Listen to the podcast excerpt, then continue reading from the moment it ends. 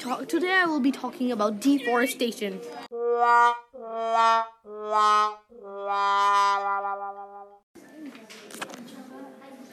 Deforestation is happening because people want paper.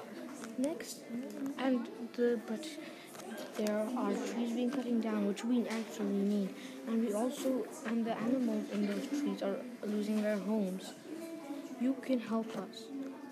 All the, next time you use a paper, do you think about this? And do you actually really need to use the paper? Thank you for listening.